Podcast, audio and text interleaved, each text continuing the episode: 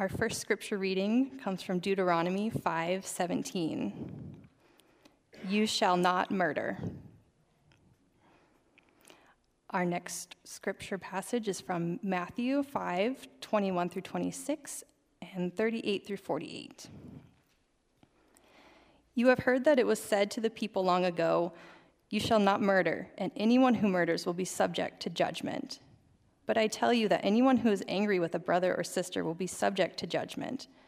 Again, anyone who says to a brother or sister, Raca, is unanswerable to the court. And anyone who says, You fool, will be in danger of the fire of hell. Therefore, if you are offering your gift at the altar and there remember that your brother or sister has something against you, leave your gift there in front of the altar. First go and be reconciled to them, then come and offer your gift. Settle, settle matters quickly with your adversary who is taking you to court. Do it while you are still together on the way, or your adversary may hand you over to the judge, and the judge may hand you over to the officer and you may be thrown into prison. Truly, I tell you, you will not get out until you have paid the last penny. You have heard that it was said, eye for eye and tooth for tooth. But I tell you, do not resist an evil person. If anyone slaps you on the right cheek, turn to them the other cheek also. If anyone wants to sue you and take your shirt, hand over your coat as well. If anyone forces you to go one mile, go with them two miles. Give to the one who asks you, and do not turn away from the one who wants to borrow from you. You have heard that it was said, Love your neighbor and hate your enemy. But I tell you, love your enemies and pray for those who persecute you, that you may be children of your Father in heaven. He causes his sun to rise on the evil and the good, and sends rain on the righteous and the unrighteous. If you love those who love you, what reward will you get? Are not even the tax collectors doing that? And if you greet only your own people, what are you doing more than others? Do not even pagans do that? Be perfect, therefore, as your heavenly Father is perfect. This is the word of the Lord. Praise be to God.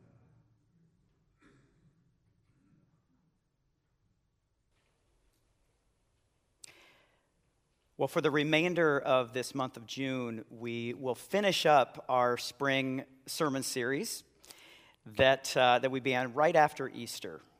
This series on the Ten Commandments, focusing on the commandment of observing the Sabbath and looking at how that one commandment of observing the Sabbath might actually be a key to helping us truly live the Ten Commandments. We've been talking about the Ten Commandments as a life giving lineup, thinking about the sport of baseball and thinking about the lines in baseball, the, the rules of the game, just as the Ten Commandments are the rules of the game of life that God is giving us. The assertion that the Ten Commandments are life giving can find no more literal support than in the sixth commandment you shall not murder. Now, as you've sensed already in the reading of the text, this is uh, going to be a sermon where we talk about murder. I'm going to take I have, in the preparation of this sermon, taken great care to, to recognize that we have a, a diverse audience of, of ages. So if you're thinking about a, like a, a, a, movie rating system, I've tried to make this be applicable and, and, and open to people at various maturity levels. But if you find from your own personal experience that any of this is, is very difficult for you to to, uh, to be dealing with in the moment, um, it is totally okay for, for you to, to step out if you feel like you need that. That's not an offense to me or anyone in the church. It's just a recognition. We give you full permission uh, that when we have to, when the text calls us to talk about deep subjects like this, that it's not, it's not in any way meant to force someone to go through something that's very uncomfortable for them. Um, and so that's full permission for you to do that, even while we say that there are those moments when, because of what the scriptures tell us, what God speaks to us through the scriptures, that we need to talk about some of these things. So, the sixth commandment, Deuteronomy 5:17, you shall not murder. As you live your life, don't take another person's life away from them. Many of us are familiar with the King James Version of this commandment, which says, Thou shalt not kill. But you'll find that nearly all contemporary translations of Scripture render it, You shall not murder. And here's why. In the original Hebrew, the key word in this commandment refers specifically to a premeditated act. And this is something that is more accurately translated in English translations by the M word. By the way, I'm going to say the M word a few times during this sermon so that we don't say the actual word over and over and over again. So when I say that, you know what, I'm, what I mean. Now, like I foreshadowed, there aren't many things in the human experience that are as tragic or traumatic as this. Given that, though, you'd think that the word itself would be something rarely mentioned because of its horrific reality. But this is, in fact, not the case. What we'll find in closer inspection is that this word is quite pervasive in our culture. Why? Perhaps the fascination with the subject and the word has to do with our need to cope with and wrestle with and think through this most tragic aspect of human existence. In the series uh, so far, we've been talking about a batting order in baseball. Now, the batting order that is considered by many to be the most powerful in the history of the sport is that of the 1927 New York Yankees, where Babe Ruth hit third not even cleanup. Because you got through Babe Ruth and then you had to deal with Lou Gehrig. This lineup of the 1927 New York Yankees is affectionately called Murderer's Row. It's common in the game to use this word to describe a ball that is hit particularly hard. It's also common in general sports for sportscasters who are reporting sports scores to take what was a simple competition on the field. When the run differential is very different, words related to the M word are often used to describe what one team did to the other. Sometimes it's better just to report the score. When one considers the stories that we engage in in our leisure time, in the books that we read, in the shows that we watch, we recognize how saturated our culture is with the M word. One of the more popular shows currently streaming now is one that brings together a multi generational cast and audience with the star power of Steve Martin and Martin Short. I know that you know who those people are alongside Selena Gomez. And I know that some of you know who that person is. It's a, in a comedy crime drama titled Only Murders in the Building. Many recall the show that Angela Lansbury starred in a few decades ago, whose title is the answer to the question What did she write? There you go. And everyone familiar with classic films knows what you dial M for. And we all know what happened on the Orient Express, don't we? That story was written by Agatha Christie, listed by the Guinness World Records as the best selling fiction writer of all time. Her murder mystery play, The Mousetrap, is the world's longest running stage play, having been continuously performed in London's West End since 1952. And I can attest, having just been to London, that you can get a ticket for that show today.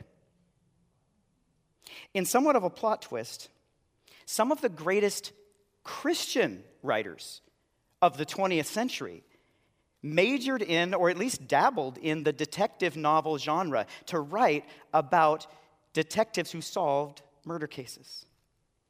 G.K. Chesterton is one of them, who wrote about the detective priest, Father Brown. You can find a collection of these stories sold on ChristianBook.com under the title Father Brown and the Ten Commandments.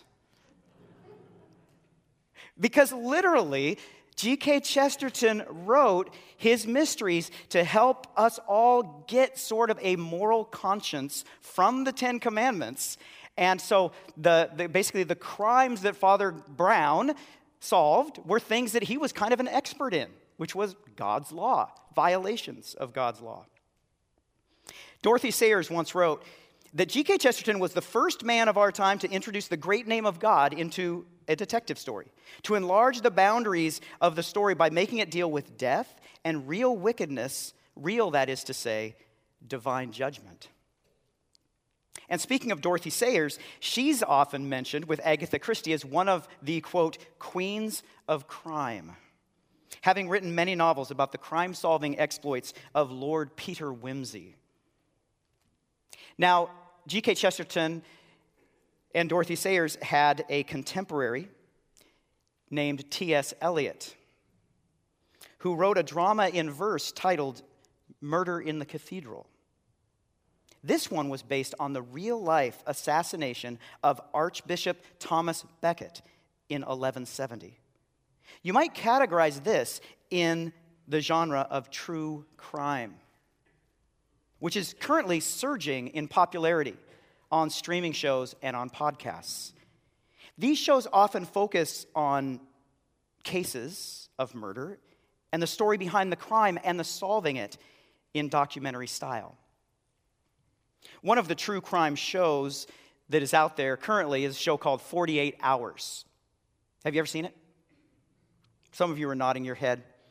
A few months ago, this show presented an episode based on a crime that was committed in nearby Pierce County, Washington.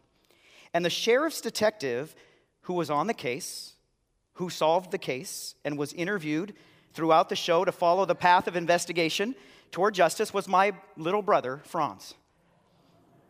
To be honest, it was a bit surreal to see a family member so upfront and focused on in a nationally broadcast TV show. But overall, for me personally, it just made me proud to be his brother. In his calling as a detective, he's doing sacred sixth commandment work, upholding the value of lives and of lives that have been taken, and bringing justice to families and our community that has suffered the tragedy. In a way, we are in a partnership, my brother and I. This is his ministry as a homicide detective. And my calling as a pastor in Sixth Commandment work is to proclaim God's word and remind us of this boundary line that God has given us that we should be careful not to cross. But we need people like my brother because as a human community, cross it we do. Turning our attention to the news, we see that it happens somewhere in our world every day. And history shows that we've needed this commandment from the beginning. It's the first sin recorded in the Bible after the fall of Adam and Eve. As the text describes that Cain attacked his brother, Abel. Moses himself, the one God chose to lead his people, the one God chose to bring the law, the Ten Commandments, to God's people, did so as one who had already violated the sixth commandment. When earlier in his life, he killed an Egyptian who was beating a Hebrew slave, causing Moses to flee into the desert, to flee for his own life. And this fact, this simple fact of the fact that Moses is presenting it as one who was already guilty of it. This fact should help us understand that this commandment is not meant just for those strange people out there who would do such a thing. But it's meant for each person hearing it, generation after generation, to take it to heart because of our universal capacity to do such a thing.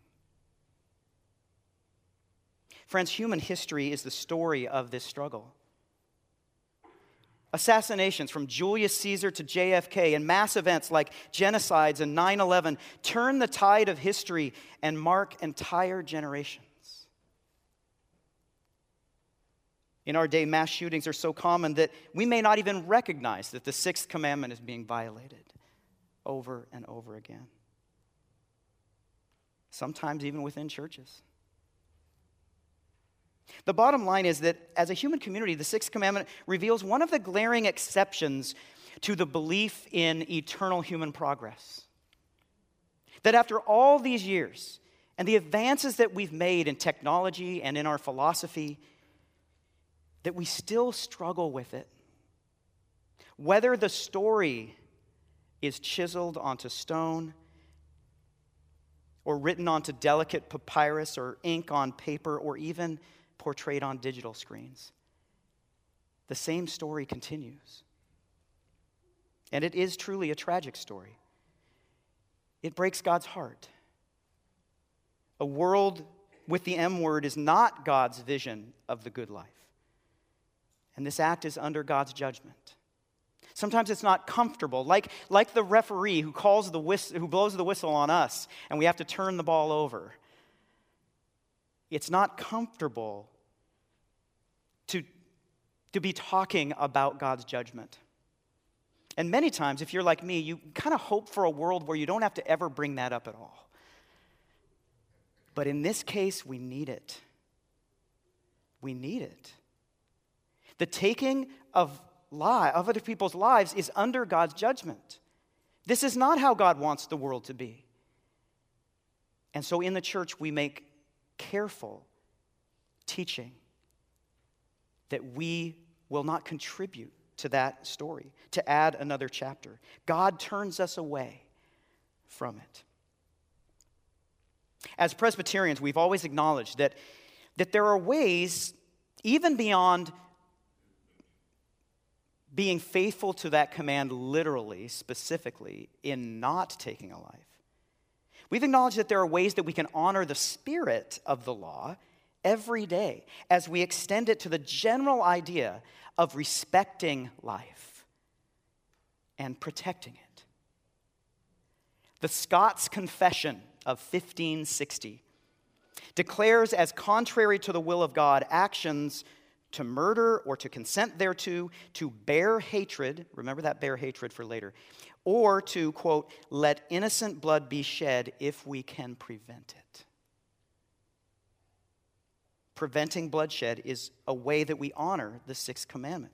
The Westminster Shorter Catechism declares that what the sixth commandment requires of us all is all lawful endeavors to preserve our own lives and the lives of others. Preserving life.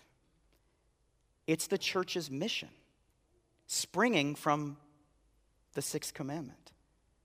It's why Christians continue to bring a concern for the preservation of life to major ethical issues before us as a human community, such as abortion or euthanasia. But alongside this, it's also why Christians bring a concern for the preservation of the lives of those who are mired in poverty and inhumane living conditions. Now, it's interesting to see where Jesus went in his teaching related to the sixth commandment. We heard this read to us from Matthew chapter 5. This might be considered his primary guidance on respecting and protecting and preserving the lives of others. In the Sermon on the Mount, Jesus followed up his Beatitudes where he said, Blessed are the merciful, and blessed are the peacemakers. When he said these words, You have heard it said to the people long ago, You shall not murder, and anyone who murders will be subject to judgment. Very much from the Ten Commandments. But I tell you, and this is something that Jesus repeated over and over in the Sermon on the Mount, Jesus shares God's law, and then he shares his deepening of that law. He says, But I tell you that anyone who is even angry with a brother or sister will be subject to judgment. Anyone who says to a brother or sister, Raca, is answerable to the court. Anyone who says, you fool, will be in danger of the fire of hell. Raca was a, was a term that was used that basically insulted the intelligence of another person. Um, some biblical scholars uh, would prefer to use the word idiot. That, that captures it. It's, and it's meant to be something that's not really, is it truly a fighting word? You know, it's a, it's a word that, we, that might roll off our tongues fairly easily when we're upset with someone, but it's not the worst word that you could use. But that's the point Jesus is making that it starts small. We start to dehumanize others in the way we think about them in the midst of our anger. Therefore, if you are offering your gift at the altar and remember your brother or sister has something against you, that means they, they have legitimate, a legitimate claim that you are treating them wrongly. Leave your gift there in front of the altar. First, go and be reconciled to them, and then come and offer your gift to the Lord. Anyone who is angry is subject to judgment. Seems like we, Jesus just turned it from something that we might be tempted to think only applies to those other people that we don't understand and brings it right home to every single one of us. And he helps us recognize it before it's too late. That at the heart of the sixth commandment is the issue of anger. In our anger, we're prone to dehumanize others. The word Jesus uses for anger in Matthew 5:22 is the Greek word orgizomenos, which has the connotation of remaining angry or nursing a grudge. One New Testament scholar describes it as the decision to be an angry person. Friends, anger is an involuntary emotion. We can't never be angry. It's, it's what happens when we're human. Circumstances activate this emotion within us. But the key ethical question is when that anger is activated, what do we do with it? What Jesus is referring to here is what New Testament scholar Dale Bruner calls carried anger. Think about it. Picture yourself that time when something or someone makes you angry and you hold on to it. You grip it. You tuck it right here, just like you're a running back in football. And you go through life. You protect it. It becomes that thing that, that you're not willing to give up. Later in chapter 5, we learn from Jesus that even if our anger is with an enemy, it's no excuse to hold on to that anger and dehumanize them in the process. Because loving our neighbors includes neighbors who are enemies. Anger can be that heavy burden that we carry with us, but God wants us to be free of that burden. And freedom from that burden of carried anger will be a benefit and a blessing to others. It will bring them life, it will preserve their lives, and it will bring us life too. It will preserve our lives. And letting go of our anger is precisely how observing the practice of Sabbath helps us to follow the sixth commandment. I mentioned Jesus' pattern of teaching in the Sermon on the Mount, how he spoke of God's commandment from the Old Testament law and then deepened it. So Jesus took the sixth commandment and deepened it into the concept of internal anger. But then he offers some practical things to do. And his practical illustration was about worship. What you do on the Sabbath. Bringing an offering or a gift to the Lord on the Sabbath. That's what you did on the Sabbath. But Jesus said that the occasion of the Sabbath is a reminder that if you are carrying anger, it's time to lay it down. It's an opportunity to drop our anger. Many of you are thinking right now of a text in the New Testament where we are encouraged to not let the sun go down on our anger. The Sabbath can function as a weekly sunsetting of anger, a day to lay it down, to let go, to release our hold on it. Many of you have been following along the Sabbath practice and practicing the way. We'll continue to have this available to us to learn and relearn and grow in our practice of Sabbath. But it includes, in the second movement, which is focused on rest, a process that we can go through at the beginning of our Sabbath day that helps us to let go of our anger. We're invited to invite the Holy Spirit to illumine our minds and then ask two questions in God's presence. The first is, What am I feeling today?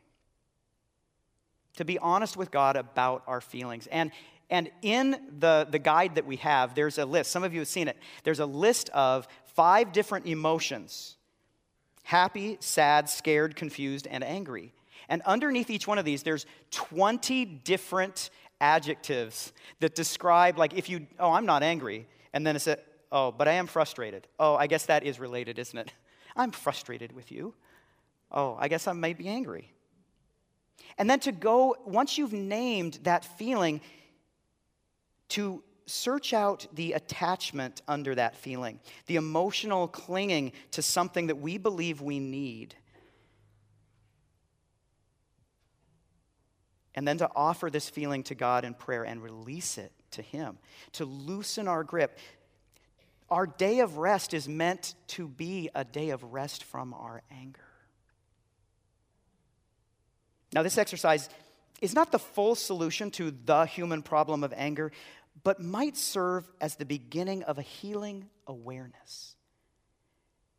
God has given us helping professionals like counselors as a gift. And the Sabbath might be just what we need to recognize our need for help as we pause long enough to listen to God's still, small voice of peace. So, in conclusion, this is a word for all of us as we move forward in our lives. Also, thinking of our graduates who will be moving on into their lives. Three simple words live for life. Amen.